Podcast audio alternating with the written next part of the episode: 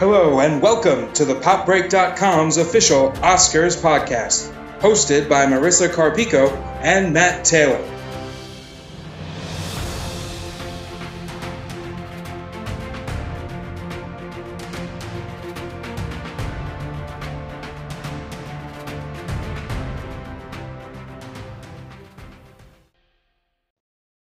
This is Marissa Carpico, the film editor at thepopbreak.com. I'm here with my co-host, Matt Taylor. Say hello, Matt. Hi, everyone. And we're back for another category episode of the Way Too Early Oscar podcast. We're doing animated stuff this time, features and shorts. Usually we do like shorts in a combined thing, but you know, we're going crazy this year. We're doing different stuff.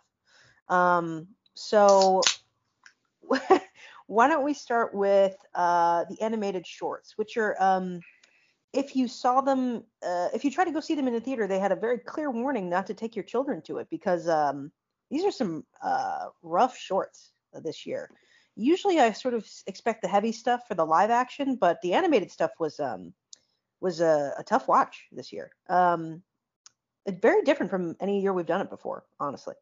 The nominees are Affairs of the Art, Beast, Box Ballet, Robin Robin, and The Windshield Wiper. We'll start with something a little light just to work up to it, I think. Robin Robin. It's an Aardman entertainment film, the guys who do like Wallace and Gromit and the Chicken Run movies. It's on Netflix, easily watchable. I should say that we got to watch these as we have for the last couple of years, thanks to Shorts TV, and that's who does the theater runs as well. So thanks to them for that, as always. I would literally not watch the shorts without them. We love them. We love these guys.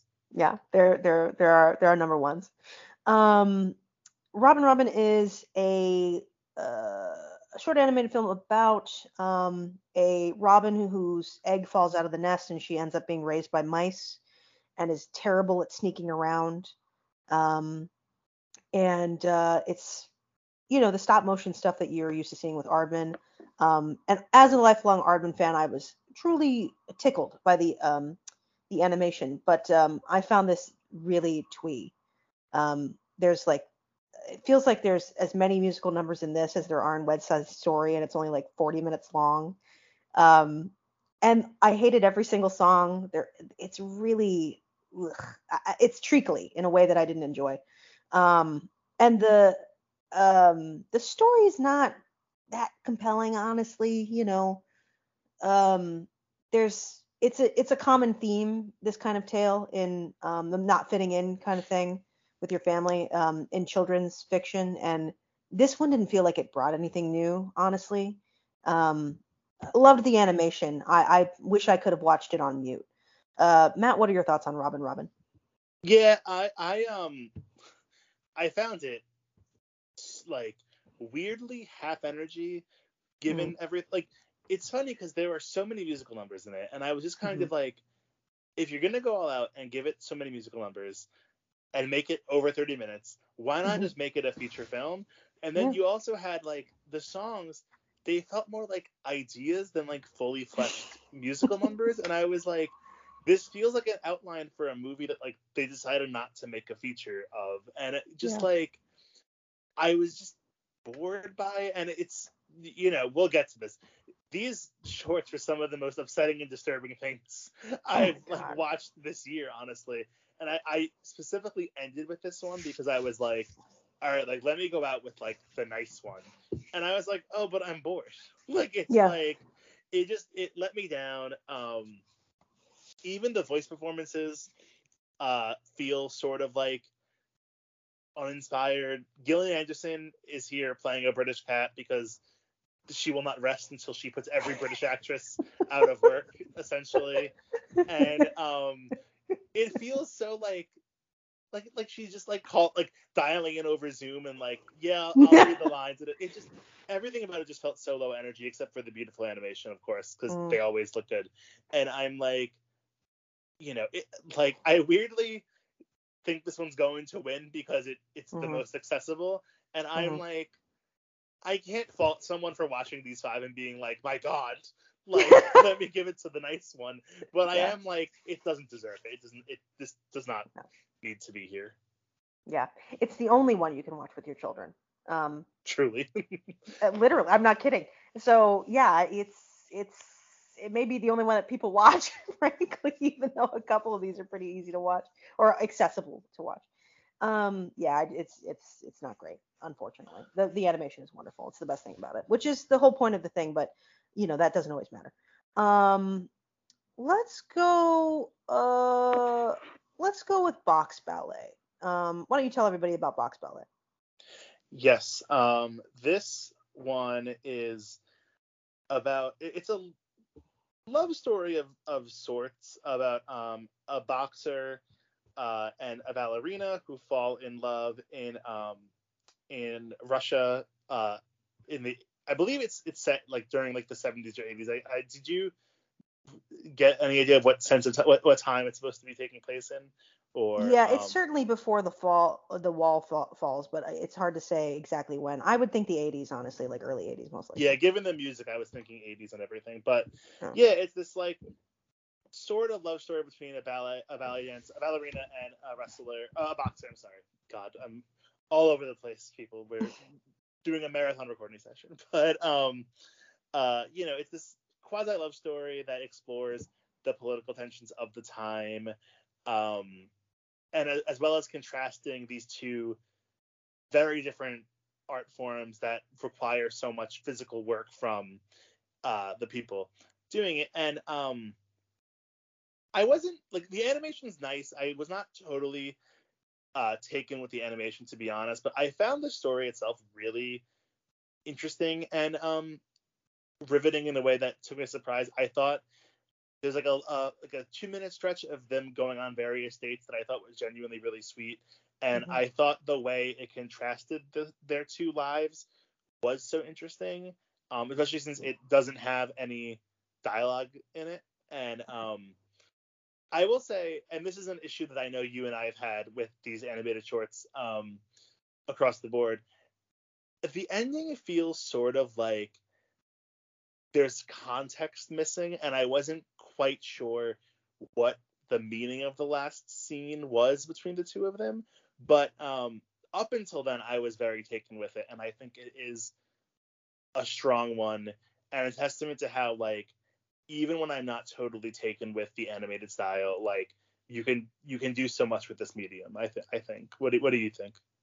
Yeah, I agree about the ending. I was like, I feel like you're telling me something, but I don't even know what to look up because it's so fast and comes mm-hmm. out of nowhere. So like, I was just like, I mean, I guess I knew this. I guess this gives us a clear time period, but I really don't know.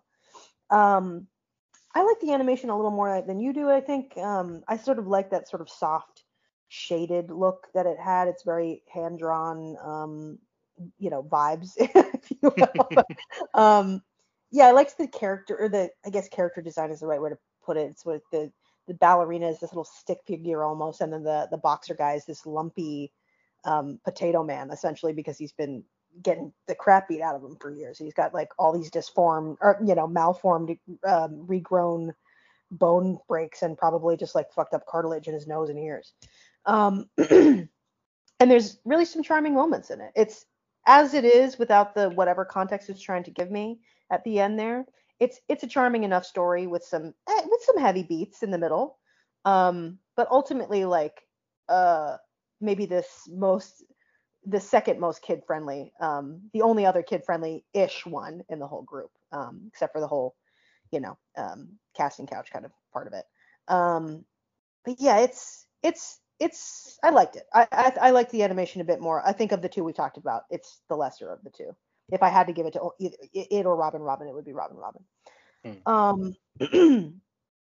Excuse me. The next one is, let's do The Windshield Wiper. It's not traditional animation. It's like, you know, computer stuff. Very cool looking. It's it might be in terms of not like, I mean, we got three very different types of animation so far, realistically. I really liked the animation on this. I think where it suffers is the story. It's pretty long for what it is. It's these little snippets of modern love, if you will, modern conceptions of love. And I think it's a little too chopped up editing-wise to really work. I mean, it's trying to juxtapose a lot of stuff, but it keeps going back to the same couple stories over and over again. And after a while, I'm just like, what if you just did it all one at a time? You know what I mean? Like, this were just a mini anthology, I think I could stand it more, because after a while it almost becomes just too many lens flares, realistically, which is a cool thing in animation, but to see it like 6 times in a row, it's like, I got it. I definitely got it. And some of the messaging eventually starts to feel a little like, you know, okay, enough. Like, love is dead, whatever, who cares? This is a little, I don't know, it just feels a little square. But the animation is really good. I think if it were maybe a couple minutes shorter, I think it might be a little stronger. And especially with that ending song that it has, I was like, ooh, this is so corny. Like, I basically turned on it at the end.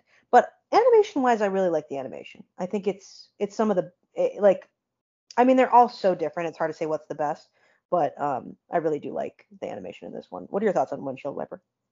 Yeah, I think the animation's stunning. Like, of all 5 of these, some of the images in this one have stuck with me the most. And it's, we'll get to the most troubling one of the 5 eventually. And I like that one, I think, is kind of in a class of its own in these 4, but especially one of the other ones we're going to talk about.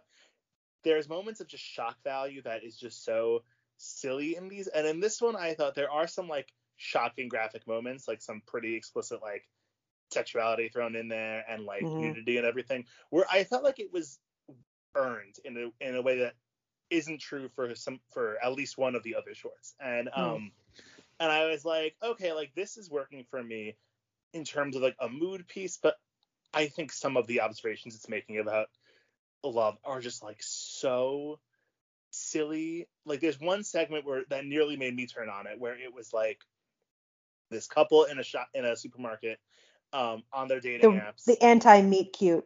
Yeah, and like they match on their dating app, and then because they're both looking at their phones, they don't realize they're actually in front of each other, and they just keep going, and they don't ever connect. And I was like, okay, mom, like, it's like, like, it just feels so like silly. And I'm like, Tinder's been around for 10 years. I'm like, this is not a new phenomenon. It feels very, very, very silly to me. And they were just like after that, other moments that I think I wouldn't have found as preachy did come off as preachy to me. Like, like some of the longing glances that people are giving to like others and everything. And I was like, all right, like, we get it. Like, we're living in quote unquote unprecedented times and everything. But, I was just like, I wish this animation was being used to tell genuinely interesting 1-minute love stories. But, beyond that, like that's me being a little, snappy towards it. But for the most part, I was like, this is fine. And like genuinely on an animation standpoint, it's very cool and stands out in a way that where I'm like, I wouldn't mind this winning if it did, because I think it is just like an interesting winner, even if I roll my eyes at some of the beats. Yeah. The design is really interesting, because everybody's sort of with this blocky, lanky look, but it's not like the movements aren't swift. It's interesting. And there's like, the colors are almost like flatted, if you will, like, as if there's like things are put together, like each thing only has a pretty primary or like one big color, but there is shading in it. It's just very stark. I don't know. It's almost like a like Technicolor or something. It's interesting. I don't know. It's beautiful to look at. Absolutely. And you're right. I wish the content were up to the level of the animation, really, realistically. But in terms of pure animation, again, if you were just looking at the animation, it wouldn't be a bad winner at all. I think we should probably do the most serious one next, because I assume we're kind of both dancing around it, realistically. It's Beast. do you want to talk about it? Your thoughts and maybe a bit about what it means? Because I think of, we're probably going to agree on this part, but of the films in this category, it is the one that needs the most context before going into it. Yeah. I'm not going to get too into it because truly, I Googled it to get the context, and a lot of it's very, very disturbing. So, I think the movie, the short film still works on some level without context because it's really well done. But if you do Google the full context for it, just know it's very disturbing. But it follows the life of a woman working, a real person who was a woman who was working for the Chilean intelligence directorate in the 1970s, and her fracturing sense of reality, essentially, and without going into it, this woman was responsible for the torture of people in the time, and it's exploring her mindset throughout this, and it's fascinating and troubling in a way that just there's some imagery in it that is so shocking, but in a way where I was, especially once you know the context, it's like, okay, they are using the animated medium to capture this in a way that lets this piece of history be known, but is not, I think it in live action would just be hit so unbearable. Yeah, it'd be impossible to watch, I think. Right, so it's the sort of thing where I'm like, this is a really smart use of animation as a medium. It's very effective, very well directed, but troubling, truly troubling. And it's and strictly on a technical level, the animation is very good. This would be my win, just because sometimes it does come down to the thing that doesn't shake, you can't shake off, is impressive. And especially in this lineup where nothing really blew me away, I'm beyond this one, I'm okay, this should take it. I think it is just a very effective piece of animated filmmaking that I don't think you could do any other way. Yeah, I think it's of the group, and we still have one more to talk about, but of the group, it is the only one where the animation and the content are perfectly matched realistically.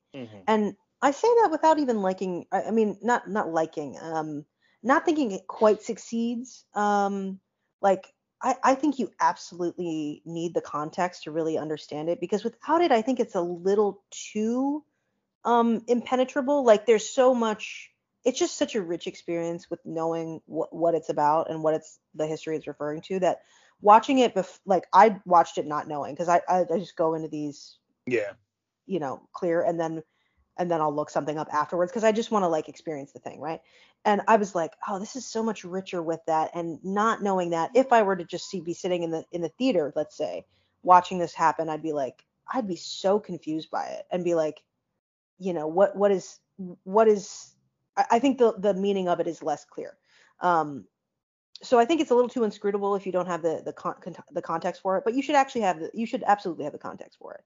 And the animation is incredible. It's probably the most engrossing of the group, and really one of the shorter ones. So it does a lot in very little time, and the animation is incredible. The storytelling is very interesting, and it probably has the most indelible images of the group too. I wouldn't be surprised if it won, but I do wonder how many viewers got through it, honestly, even though it's very short. I would see I could see a lot of voters being turned off by it, just because of the seriousness of the subject matter. The most shocking image in it happens in the first 5 minutes or so, and I think that's the sort of thing, it could be make or break for some people. 100%. And I wonder, given every time we, I mean, I love reading those articles, and I know you hate them, but the ones where they interview anonymously members of the Academy, and they just have no patience for anything. I could see a lot of voters not doing the research realistically. Yeah, absolutely. And just dismissing it outright. The last one is Affairs of the Art. It's a continuation of sort of an animator who's done this before. It's this basically this woman just going on and on about her, the various psychoses of her family.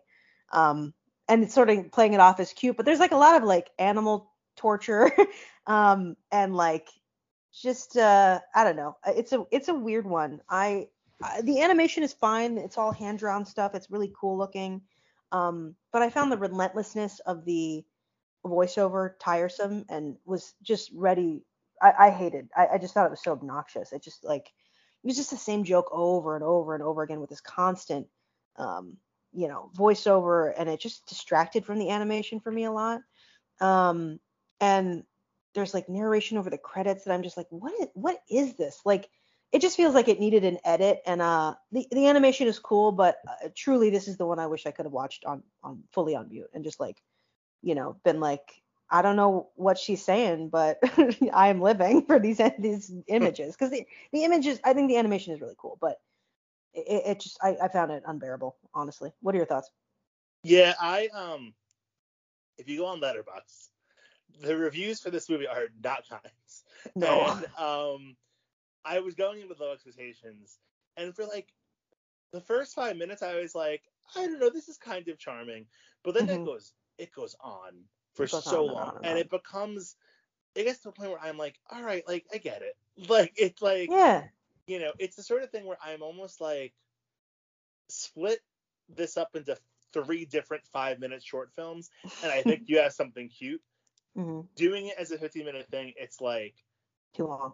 Yeah, it just becomes too much, and the animation's very nice, like in the way it depicts like the grotesque and everything like that, and just like weird shit where it's like, there's some, like you said, violence towards animals that like I remember being like oh, like this is not as disturbing as it should be because the animation is depicting it in such an interesting way, but it does become, like just boring, and like the shock of it all quickly grows stale and everything. And I was like, I just found it tiring by the end of it, basically. I think you're right. I think if it were 5 minutes or even just 8 minutes or so, or whatever it is, like it would be far more effective, but it just goes on way too damn long. I think Beast might win because it's probably the most impressive piece of this, but I think you're right about Robin Robin has a really good shot because it's the most accessible and probably the easiest to watch, and you can watch it with your kids or whatever. It's the only one you can watch it with your kids. So I don't really know who's going to win this one. It probably is going to be Robin Robin. What are your thoughts? Yeah, I just think, with these, it just feels like it's time to go for the safe bet, and like I almost wonder how many people outside of the animators branch will even watch the ones that aren't Robin Robin, because it is like, they're just troubling. They're like, it's a weird batch of them that are very strictly for adults and everything. And I, Kirsten Dunst said she watches every film nominated, but I don't know if everyone does. So it's like, I have a feeling it'll be Robin Robin, but Beast is the most deserving of the 5. Yeah, I mean it's just the way to go with the shorts. Like a couple years ago when that movie about the 405, the documentary short or whatever won, the only reason I picked it is because I'm from LA and I know most of the voters are from LA, and I was like, they're gonna pick the one about the 405, and then they did. So often with the shorts, it is about like the dumbest thing you can think of really for winning. Okay, so let's move on to animated feature. The nominees are Encanto, Flea, Luca, Raya and the Last Dragon, and the Mitchell's vs. the Machines. Let's start with Encanto. The Disney film. It's a musical. Lin-Manuel Miranda wrote all the songs for it. It is that high polish, high color animation that we've seen from Disney animation in the last couple of years. It's about a girl who lives in this enchanted house, Encanto, with her family, who at a certain age they all become they get these powers, but when it's her turn to get her powers, She doesn't get any powers. So she's just like, not ostracized, but sort of like clearly the black sheep of the family. But then she starts to, something starts happening with the house and she starts to realize it. So she basically becomes the therapist for her entire family, which like, not like I'm stealing this, but also thought it when I was watching it. I was like, whoa, this is some, you know, second generation immigrant family trauma that we're exploring here, and boy is this realistic. And also possibly you could have a queer reading of it too. But yeah, it's charming. I think I never loved it. I think one of the songs is great. It's the one that's the radio hit, realistically. I like the story, like, well enough, but there's just something, I don't know, something about it didn't quite connect with me, I guess. I mean, I'm probably just too old for it, realistically. You know, these movies are made for kids. I think I always compare everything to Moana, and it's probably because I'm like, you know, I've got Pacific Islander heritage that connects to me the most, but like, everything is always compared to Moana for me, especially when it's like all the music is written by Lin-Manuel Miranda. And like this still couldn't live up to that to me, even though the animation is great. I mean, it's just so lush and so full of like detail that it must have taken forever to animate. I can't even imagine the computers that had to process this thing. What are your thoughts on Encanto? Yeah, it's funny because in the moment, I remember thinking about watching it like, oh, like, this is such a testament to how talented Lin-Manuel Miranda is, of like, mm-hmm. how much I'm enjoying each of these songs. But it is funny. I only remember We Don't Talk About Bruno. Like, if you asked me to even name another one of the songs, I don't know if I'd be able to. And it's like, but, you know, there is something to be said of like, in the moment not being like, this song doesn't work or whatever. Like, I think it's very enjoyable, but it's funny because like, I think it just, the conflict is not there for me. It feels like we are building up, like the movie takes so long to build up to this like climax and everything like that. And then it just feels like we get there and they resolve it very quickly. And then it's like, okay, the movie's over. And I just wish like, you know, there was a bit more of a conflict. I wish they like left the house longer. It almost, I'm stealing the joke from somebody. It almost feels like it's the animated movie they had to film through COVID protocols, because it's like, it's like, you know, like, why are they in this house for so long and not like it just, it feels like they didn't create a whole world. They just kind of created a general idea. Mm-hmm. And I was like, you know, sorry, it's really funny. No, I wish I remembered who I saw put it on Letterboxd. I'm sorry, I should start writing this. I'm terrible. But you know, it's like, it just, I left it being like, this was fun. Like you said, these movies are for like generally for children. And like, I am sure, you know, I don't know any children, but I am sure like the ones that enjoy it, like, you know, there's probably plenty. But it's part of the brand of this podcast is that you and I do not interact with children and make sure that happens. True, like exactly. That's the case. Exactly. So I'm like, you know, this is, it has its like, you know, I can see the appeal. The animation I thought was somewhat like, you know, colorful in a way that was fun and vibrant, but I wanted like a little more. To me, it like just didn't grab me in any way, but I was like, you know, I was charmed by it, and We Don't Talk About Bruno is truly a bop. So it's the like, bop. You know, I remember when it came on screen, I was like, you know, I was analyzing every song, being like, is this interesting? No, I don't really interested. And then that one came out, I was like, and I think I said out loud, I was like, oh my God, what is this bop? Like, damn, this is the one. And I think I like rewound it because I was like, that is the one. That is the absolute one. So yeah, I don't know. There's something that I don't know what it is. There's something about it that doesn't quite come together, and I'm not sure what it is. I think you're right. It probably is the narrative structure, which I think has been a problem for Disney animation films in the last couple years, and even to a level some Pixar films, is that the narrative's not quite there. And that's what's keeping these from being great, realistically. Yeah, it's, you know, I think it will win. We'll get to that, but a part of it is going to win because it's just Disney has this, you know, chokehold. Yeah, but you know, not my favorite, but not bad. You know, I get the appeal. No, none of these are. Well, I'm not going to say that. Let's do the other Disney Pixar film, or well, this is a Pixar film. Luca, you tell the people about Luca. Yeah, this is the gay one. It's about it's set in Italy, and it's about this fish boy. I forgot if there's a specific name for the sort of creature. It's been a while, but you know, like this fish boy who wants to be amongst the humans on land, and when he goes onto the shore, he's able to disguise himself as a human boy, and he and this other human boy spends like a summer in Italy, sort of exploring around and trying, and you know, he's seeing what life is like amongst the humans, and it's really, really sweet.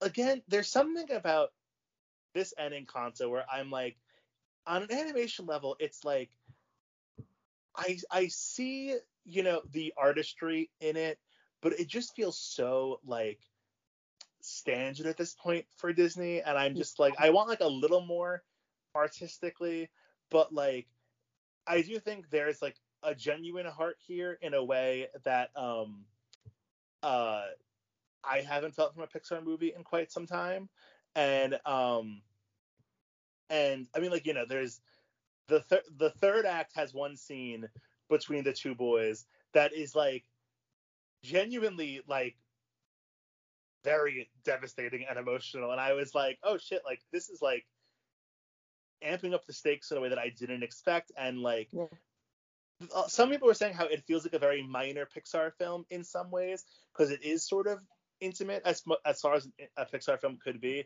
but I think that the conflict in that third act like is a really good way of doing like an a character driven conflict in an animated movie that still has like this emotional wild that like Pixar kind of became known for, and the voice work's very, very good all around. So you know, I wish the energy was behind this one instead of in concert, to be honest. I don't love this one, but I do think this is like, it's between this and another one where I'm like, I think this is the strongest of Disney's slate this year. And I think if Disney, like, you know, is going to win the award, I'd rather it be for this one.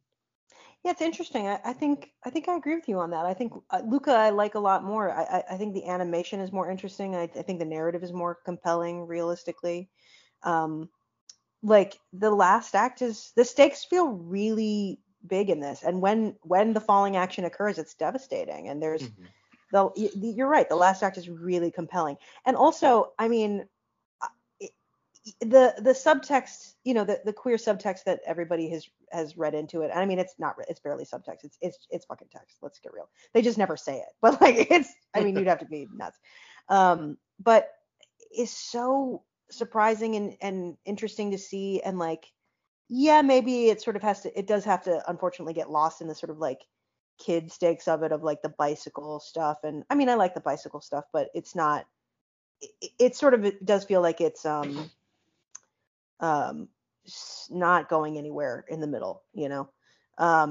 But the ending of it is so good. That last shot that essentially is a remake shot of the last shot of Summertime, the, Catherine Hepburn film that we've talked about in our past Oscar pod, blew me away. That, like, I swear to God, it gave it like an extra star. It's like, holy Christ. Like, and it's like, that's what I mean about, like, it's not really subtext, it's text. You know what I mean? And the animation's really, really, really good. But yeah, that's interesting. I hadn't thought about it, but you're right. I think I like this one more than Encanto. It's a, If it had come out later in the year, maybe it would be different, you know, like if you switched them, if Encanto came out first, it would probably, I think it would have lost steam by now, except for the Bruno of it all. Why don't we just talk about the other Disney one, Raya and the Last Dragon. let's see. Raya and the Last Dragon is about a girl who finds what is supposed to be the last dragon. You know, the title is kind of telling you what it's about. Aquafina plays the last dragon. They are, the girl is like a, she's the daughter of one faction of many factions that is sort of has broken off and has all these parts of land, and then one of the other factions comes to her kingdom and they try to resolve you know, or combine back together. But then this magical piece of like this magic MacGuffin is stolen and unsettles the peace that's been keeping these lands from fighting for years. And finding the dragons, the one dragon means finding the other dragons and reuniting the kingdom. It sounds really complex but it doesn't feel that way when you're watching it. I will say that. I think it's a minor work in terms of narrative, but the animation is really, really quite lovely in it. I think, and interestingly, of the three Disney films, I think it's the animation I like the most, but the story that I maybe forgot the most, or like least impacted me possibly emotionally in any way. Like, it's fun, but it's a little twee. And as stated with Robin Robin, I don't really like that kind of energy. Like, I'm just too old for that now, and I don't have children. So, you know, it's just like, I don't know. The mythology is cool and the visual style is great, but I just, I think this is sort of too light of a film, even though I really like the animation. What are your thoughts on Raya and the Last Dragon? Yeah, I watched this literally like 24 hours ago. It's it's one of the more recent ones that I've watched in catching up. And it's funny because I went into it with very low expectations because virtually no one I know particularly liked it. And and like we've said multiple times, like, I don't have a kid. I don't know what kids like, basically. So I was like, you know, I'm like, I don't know what to expect from this. And it's funny because like 90% of the dialogue is exposition to set up what has to happen next for the plot to happen, and normally that would annoy the hell out of me, but I just think the animation is gorgeous in a way that I don't think the other Disney films from this year are. And the action is so like interesting, where I was like, you know what, like, fuck it, like, I know intellectually that this story has problems, but I enjoyed it in a way that I didn't enjoy the other two Disney movies, in a level where I was like, I didn't feel like I was constantly watching something that was intended for kids, basically. And like that at least worked for me on some level. Like, I thought the action was fun. I thought it had enough interesting stuff that, like, you know, won me over. And by the end of it, I was like, all right, like, that was a pleasant way to spend 2 hours. My boyfriend who I watched it with, he made a note where, like, he was like, the world was interesting enough where he was like, I think it would have been a great TV show, but instead we watched like a Cliff Notes version of a TV show. And I was like, yeah, like, that to me feels real. Like, but I, you know, I wasn't bored, and like, I kind of was watching Encanto. So I'm like, you know, I get the appeal of this one, even though I can understand how someone with a kid or a kid would take more to Encanto, basically. Yeah, I think it's right. The mythology, I when I first watched it, I was like, wow, the mythology is wonderful and this animation is great, but it's like, it's absolutely true. There's just too much packed in. It would be more fun as a TV show, but the visual splendor of those dragons flying around at the end, I mean, probably one of the better scenes of any of the films that we're talking about in this category, realistically. Beautiful stuff. I mean, the colors and stuff, and it's beautiful stuff, and the movement is beautiful. It's just a well choreographed, like, the action scenes in this are really well choreographed, and realistically the other ones don't really have needs for that, except for one we're going to talk about. But it's just, there's a clarity to the images here that even the other Disney ones don't have, and certainly I don't think any of the other nominees have. let's see. Let's talk about the Mitchell's versus the Machines. Would you like to tell everybody what it's about and your thoughts on it? Yes. This one is it's Sony Pictures Animation, even though it was sold to Netflix at some point during the pandemic, and follows this dysfunctional family who they're dropping off the oldest daughter at college, and they turn the whole trip into a road trip for the family because the dad is having trouble letting go. And while this is happening, some sort of technology malfunction goes wrong, and all these machines are suddenly causing chaos across the globe, and they have to work together to, you know, save the world and everything. And this is a lot of stuff that, like, I normally wouldn't like. I'm like, truly, and again, going on the record, not a parent. Like, perhaps no subplot is less interesting to me than, like, dads having trouble letting their kids go, especially if it's a daughter thing. Like, I'm just like that sort of thing to me usually would never work. I hate talking about it with dads in real life, and I hate talking about it with I hate watching it in a movie. And watching this, so I went in with, like, I don't know what to expect. The only reason I was, like, even remotely interested is because A, it got very good reviews, and B, it had the creative similar creative team as Spider-Verse, which I really liked.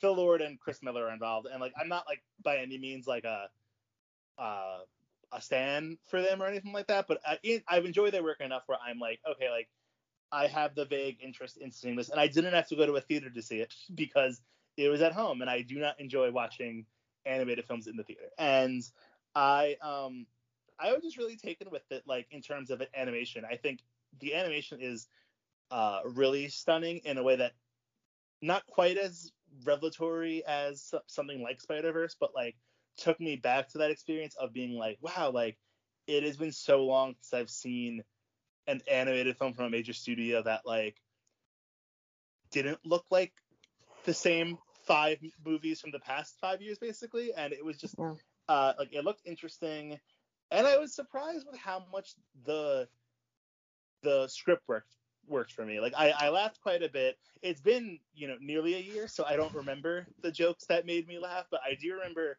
laughing quite a bit. Olivia Colman voices, like, the Siri of sorts in it, and she's, like, doing a very good job.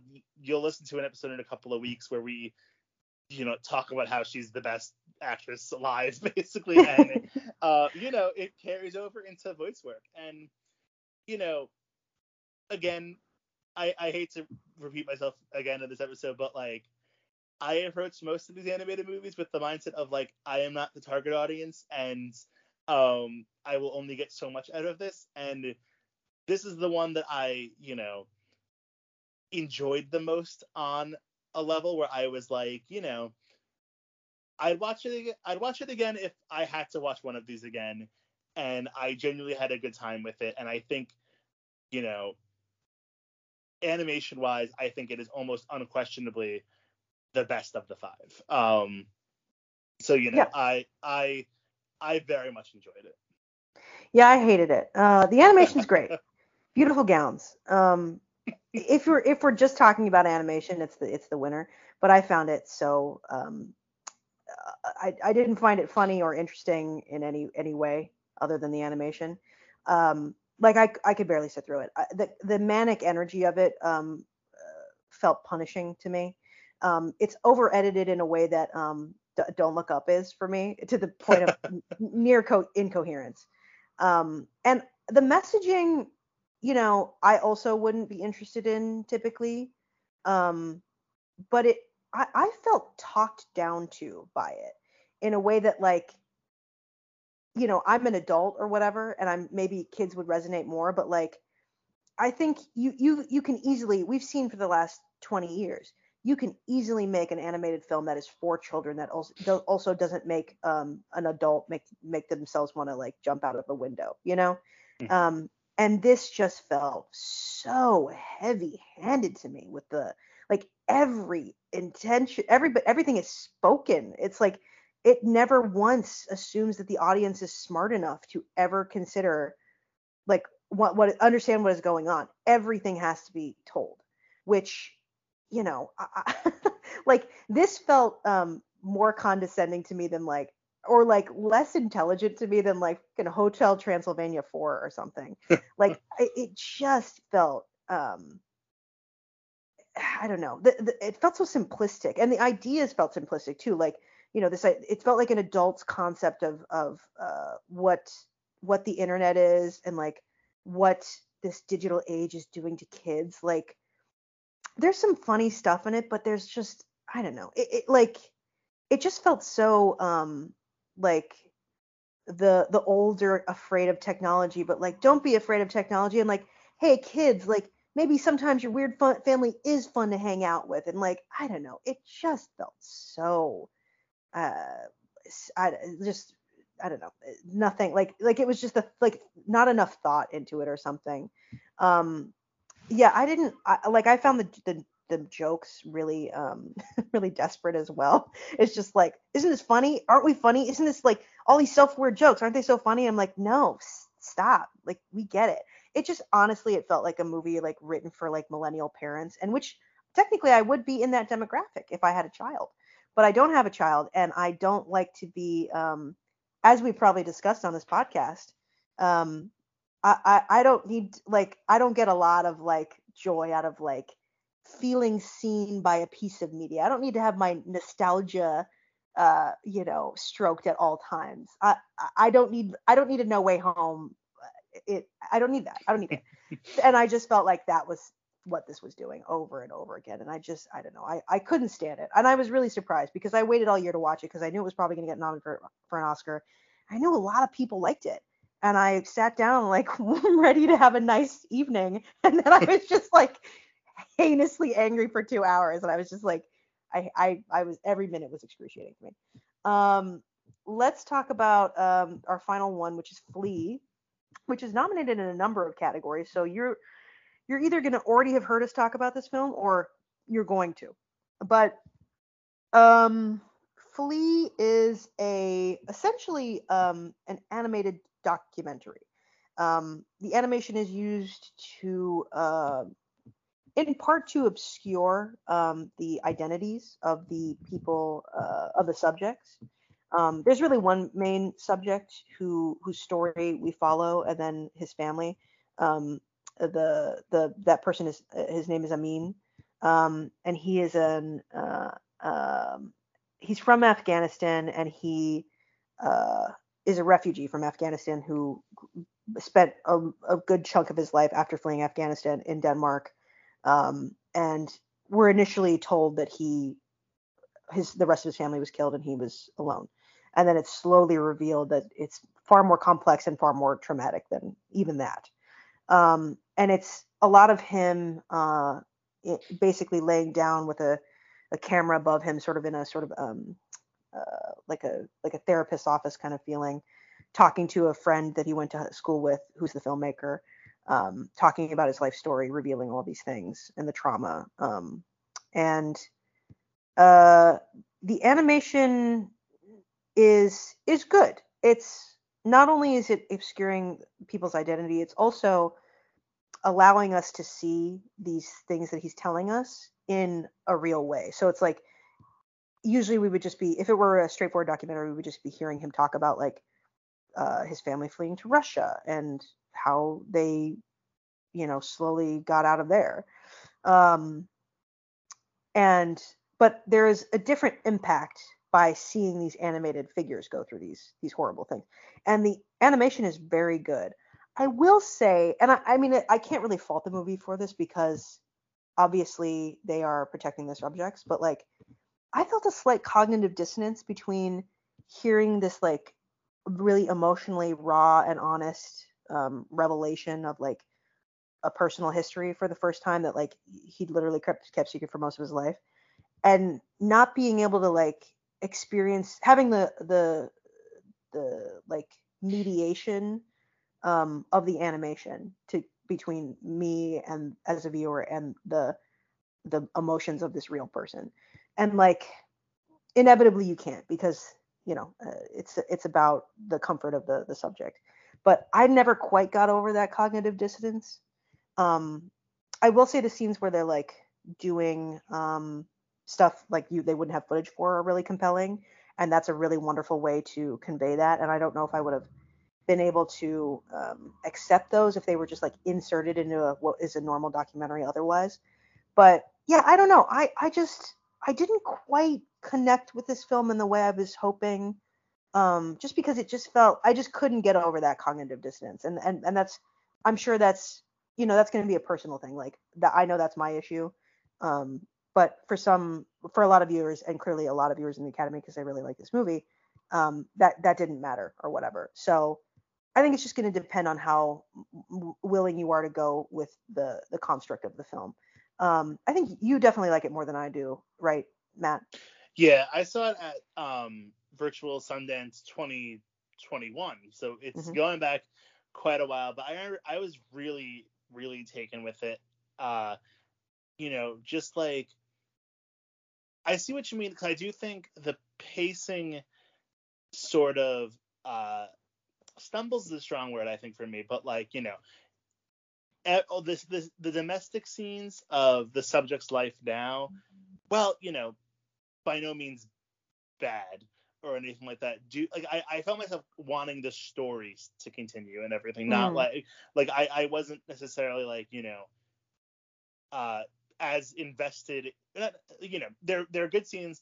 I just was like, I was interested. I was there for the story, and I was interested in the story. And I think the story, his story, is so beautifully told, and via animation, where I was just like, you know, I wonder how taking this story and just making it a narrative animated film would have been.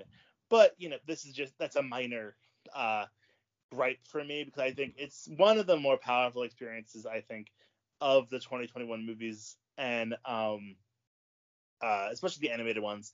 And, you know, there are some moments that, you know, having watched this over a year ago now, just stick with me, of just very interesting, suspenseful, emotionally effective moments that are, you know, so beautifully animated, I think, where I, including like a really interesting queer narrative amongst all of this, where I just think, like, you know, it's cool to see this film show up in three categories, you know, and just get the sort of love.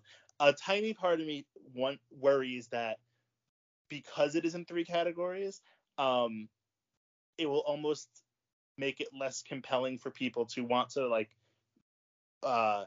make sure to vote for it in one. You know, like, people might, it might almost like spread out its votes. Yeah, and that worries me a bit, because to me, you know, this is a movie that deserves to win, and I do think it's sort of like the no-brainer animated win, especially compared to the Disney stuff, to be honest. But yeah. But, you know, it's a good movie. I think, you know, I'm curious as to what a narrative animated film would look like from it. But I don't even want to register that as a complaint. It's more of just like a general thought about, like, a movie that I think is very, very good. Yeah. No, I mean, I think we're both sort of approaching a similar issue from different ways, you know, because, it is certainly the most substantial film of the group. And the animation is good. But if you're doing it purely off of animation, realistically, Mitchell's is the best. But the animation is essential here in a way that it's not in the others. You could do all of those other ones without animation. You need it for this. And I do think there is something wrong with the construction of it, maybe, or the pacing, possibly. Like, I kept thinking, like, you know, you sort of reference it with, like, the domestic scenes. It's like, I almost was like, okay, I know that's interesting, and it's talking about this long arc of healing, but, like, it's almost like we're missing huge chunks, though. It's like we get the beginning stuff, and now we see where he is now. But I want to know more in the middle. And I also feel like I want to know more about the rest of the family, because it's not just because the trauma is, yes, based in his life, but also based in the collective trauma of this family and how losing like that connection would have affected each and every single person, and especially him. Like digging into that more would have been so interesting. And the one part that they get to do in context of that queer narrative is so good. I mean, that's such a wonderful moment in the movie. It's like, and you need it. You absolutely need it because the rest of it is so heavy. It's just so heavy. But yeah, I don't know. It's interesting, but there is something I can't quite put my finger on that doesn't work for me. I think even though I don't like love it, it would probably be my pick because it's the most substantial. But like again, purely animation wise, it's Mitchell's. But it's going to be Encanto most likely. What do you think? Yeah, I agree. I think there have been surprises, but Disney just has such a strong, influence over this category, and Encanto is having a moment at just the right time, where it's like it just feels, like a shoe-in victory. And I just not a bad film by any means. And again, like we cannot emphasize enough that neither of us have kids, but I am just like. I'm like, it feels so lazy, even amongst like the Disney films of the category, where I'm just like, all right, like, sure, like I, we'll hopefully the Flea will win elsewhere, and then we'll like that, because I think that it deserves an Oscar on Oscar night. Yeah, it probably. I mean, I'd be surprised if it totally got locked out, but there's a possibility. All right, that is the animated category. We'll be back tomorrow with something. Tune in for that. Until then, you can find me on all social media at Marissa Carpico, and then possibly I could have some writing up on the site, on the PopBreak.com, a review perhaps. Matt, where are you? You can find me on Twitter at MattNotMatthew1 and Letterboxd at Matt2. All right, thanks for listening, everyone.